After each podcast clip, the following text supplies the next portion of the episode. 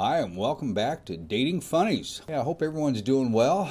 Everyone is enjoying the nice weather best you can. Of course, we've got all these additional state mandates here in the state of Washington, and I mention that because there are listeners all over the U.S. Uh, through my podcast. And we're trying to do a little better storyline here on a more regular basis. Get I get sidetracked sometimes with business and personal obligations. Today, uh, I thought, uh, being the first week of August, that I would share a couple different things uh, of something I read, a book that I have, the little dating experience I'm going through right now, maybe put a chuckle in your day. So, in this article in the Seattle Times, where we have this one person who's, that started um, an article to go and coincide with her Instagram called Dating and Relationships.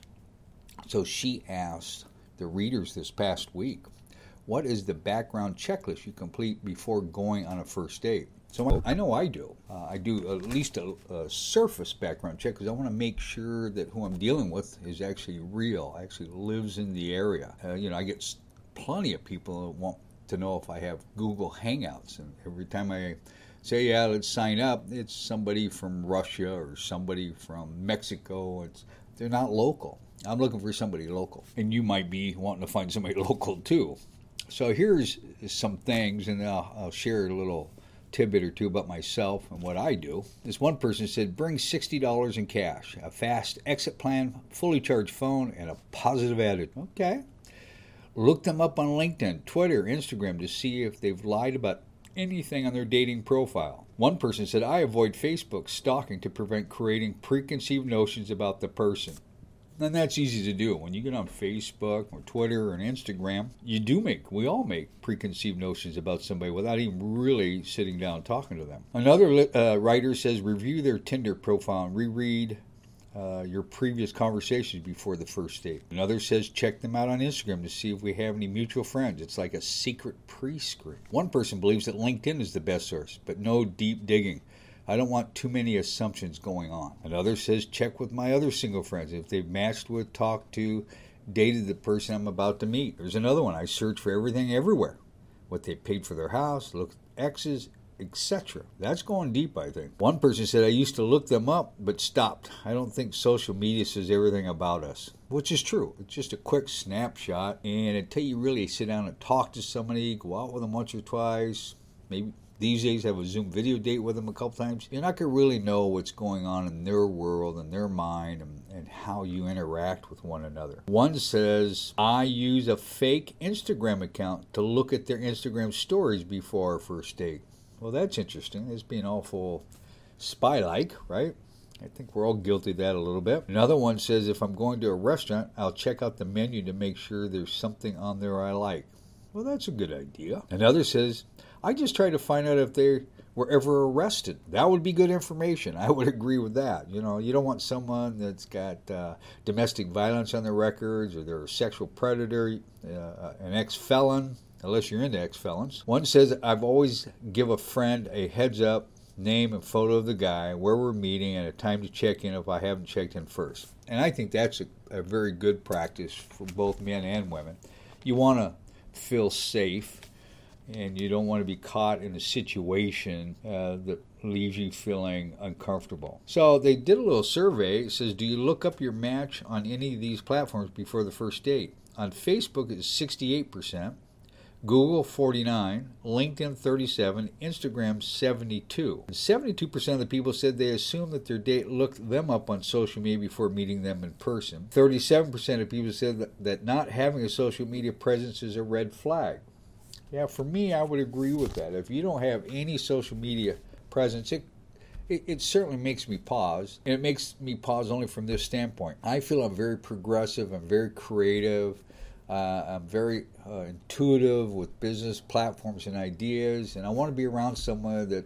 Uh, that thinks outside of the box, and our world is governed by social media, good, bad, or indifferent. But if they don't even have a Facebook account, even for someone in my age grouping, that's how they stay in contact with their grandkids or through Zoom video or Skype now. They may not have an Instagram account or Twitter, and that's fine, but they should have at least a Facebook account. So I give you some of the things that I do. Is I actually do when I finally get someone's phone number or I get their name, I'll look them up on Facebook to see if they really are who they say they are. And, you know, if they say where they work or or if they live in Seattle or they live in California. You know, I just want to kind of know. Now, I do also look on Instagram, but I do it a little differently. If you go to Instagram stories, you can actually look up people on Instagram stories, even if they have a private account, and you can see whatever media that they've posted in the last 24, 48 hours, and they can't see who looked at that. Whereas if you go on to Instagram, they have a private account, you have to ask to be a friend. If they don't have a private account, then they can see who's looked at their Instagram post. You can certainly get on LinkedIn, but if you go on LinkedIn, you have a LinkedIn account and you're signed into your LinkedIn account, they'll be able to see that you viewed them.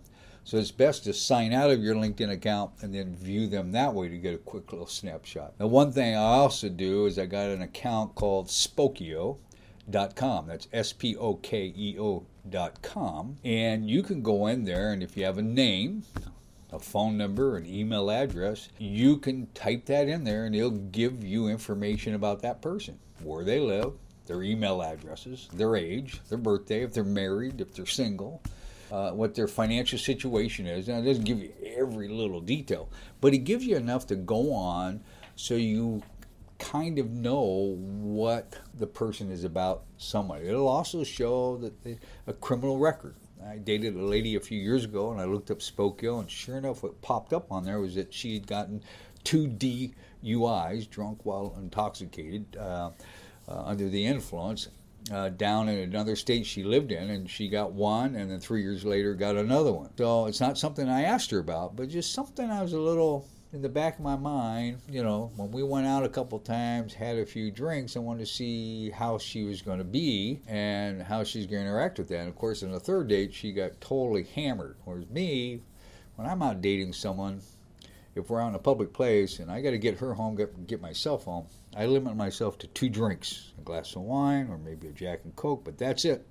I want to get home safely. I don't want to hurt anyone trying to get home, and I don't want to hurt my date if I need to get them to their place. So those are kind of my hard line things, but there's a, a variety of different ways you can check people out. We all want to be safe. Thought that was a great article. I suggest you, you, you, you do the same if you're going to meet somebody. And trying to come up with new topic lines uh, for my podcast, because I haven't had that many dates or interactions with people. I've even stopped my subscription currently on the sugar dating site. You know, I get it. The younger ladies, they want money. They're, they're even on there wanting money, and you send them money if you just meet with them once a week on a Zoom video date. I guess there's people out there probably willing to do that. I'm just not one of them. So uh, there really hasn't been much going on with any of my dating sites, except I did uh, end up chatting with someone recently that I'll tell you about in a little bit. But I was also looking around and I found this old book of mine. I don't know if you've heard of it or not. It's called The Worst Case Scenario Survival Handbook for Dating and Sex. You know, there's some little tidbits in here. Might be fun to explore. One chapter says how to escape from a bad date. I know some people just don't even show up if they think the person is what they want. But there's a whole chapter in there about what to do, how to slip out the window, you know, how to just leave the restaurant, how to add or remove clothing, excusing yourself from the table, you know. And then there's a subchapter that's get your date to leave, say something offensive, uh, send your date on a fool's errand. Kind of interesting. So now they've got another chapter called First Impressions, how to f- how to spot a fake. You know, if someone's got fake breast implants, maybe they they wear a toupee, or maybe they're sitting at the bar and you think they're six foot tall, but when they stand off the bar, they're five foot two. I know that happens a lot to women. Uh, with men, where men say they're one height and they're a different height. And I don't know why people do that. And I don't know why women say, "Hey, I'm 135 pounds," and they show up and they're 210 pounds. Why do we do that? That's just absolutely crazy that people do that. I run into that more times than not. Just be honest with who you are and be who you are. Go from there. Here's one that says this could be really important when we get past the social distancing, but how to carry a date who is passed out, how to prepare to lift, how to walk to your destination. They even have pictures to show what to do. Another chapter in here is how to deal with a bad kisser. Have we not all had that problem from time to time? You know, you got to get them to slow down, draw away from the kiss, gently hold their face, you know, gentler kisses. I dated a lady for three years and she was just a terrible kisser and I kept dealing with it. You know, kissing to me is very important. It's, to me, it's like the, the window to the soul. And passionate kissing is very important, especially when you're having sex, in my opinion. But this is a great little book. You might want to see if you can find it on Amazon or any other platform that you buy books from. There's a thing in here how to survive if you forget a birthday, how to deal with a cheating lover, how to have an affair and not get caught. All kinds of good little articles in there. So let me tell you a little bit about this lady uh, Chataway. She reached out to me on one of my dating sites, OKCupid. Older lady, early 60s. I guess she lost her husband a couple years ago. And she shares with me that she's in the Seattle area. So, of course, I looked her up on Facebook. And I looked her up on Spokeo, and the phone number matched her name and matched her picture that she had online. And matched where she said she lives. So that all felt really good. Okay, interesting. She hasn't dated anyone since she's lost her husband of 20 years. So there might be some hiccups there uh, going forward, but who knows? But then all of a sudden, she's got this business and now she's got to travel down to Mexico to buy materials. Uh, meet with people, select the materials, and then have them shipped back to the U.S. Now, I've heard this scenario before where they go out of the country and then all of a sudden they send me an email or they text me, say, hey, I'm stuck in Mexico. I'm stuck in the Mediterranean. I'm stuck in Italy. And the only way I can get home until I get paid for these products or materials, I need I need money. I need two thousand dollars. I need three thousand dollars. Will you send me the money so I can come home? I don't know how many times I've run into that, and I've always answered, "Well, look, give me your full legal name. Do you have your passport? I'll be more than happy to buy you airfare and put it on my credit card. That way you can at least get back home." Oh no, I need money. So, I, and I don't send money. No, no, I've I could tell you a long story I had with some people back in the day when Nigeria had money, and they told me my uncle had died and left me millions and millions and millions of dollars, and I had to laugh because I thought, really, what's my uncle's name? They told me, except that I was adopted. It wasn't my uncle, somebody else's. So that was too funny. So we have to be aware of those traps too. I don't know how many times on on TV I've seen where they they just talked about women mostly. I'm sure it happens to men too, but women interact with men online and without even meeting them they start sending these men money to never meet ever and they're out hundreds of thousands of dollars. Yeah i just think we should err on the side of caution. If somebody starts asking you for money that's when you just say nope stop. Block their phone number from your phone. Block them on emails and just have no more communication. No matter how much you've gotten to know them or gotten close to them it's not going to end well in the end anyway so it's just best to say next always been my whole platform. Next, move on. Time to move on to somebody else. I hope I don't hear that from this lady. Be interested to see what happens. But right now, uh, it seems suspect.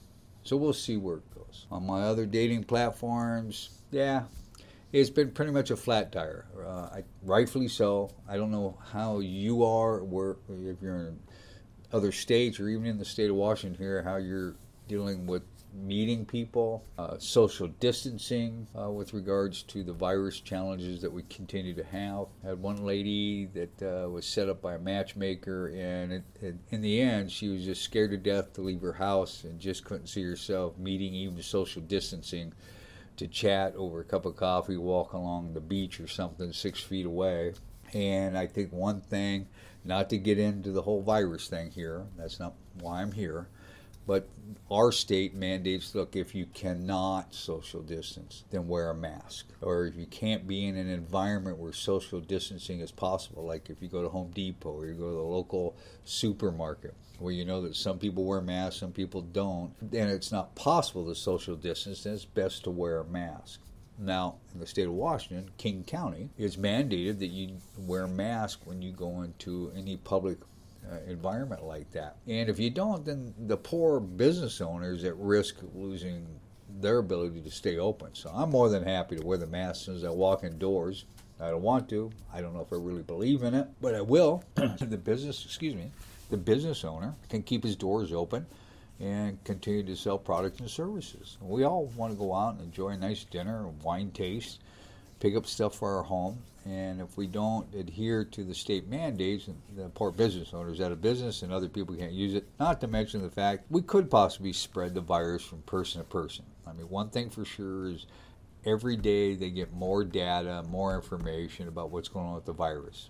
What they know today is totally different than what they knew back in February, what they knew in March, what they knew in April. So hopefully they'll find a solution that'll work for everybody and make everyone feel a lot easier uh, about the virus going forward. Thanks for listening this week.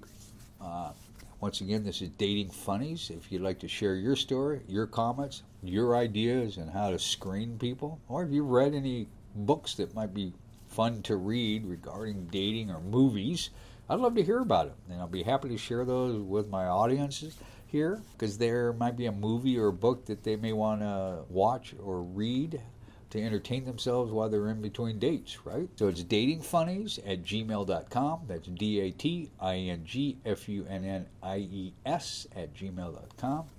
Have a great week. Be safe. Stay healthy. And I'll bring up to speed on whatever happens in the next week to 10 days in my crazy, non dating personal life. Thanks for listening.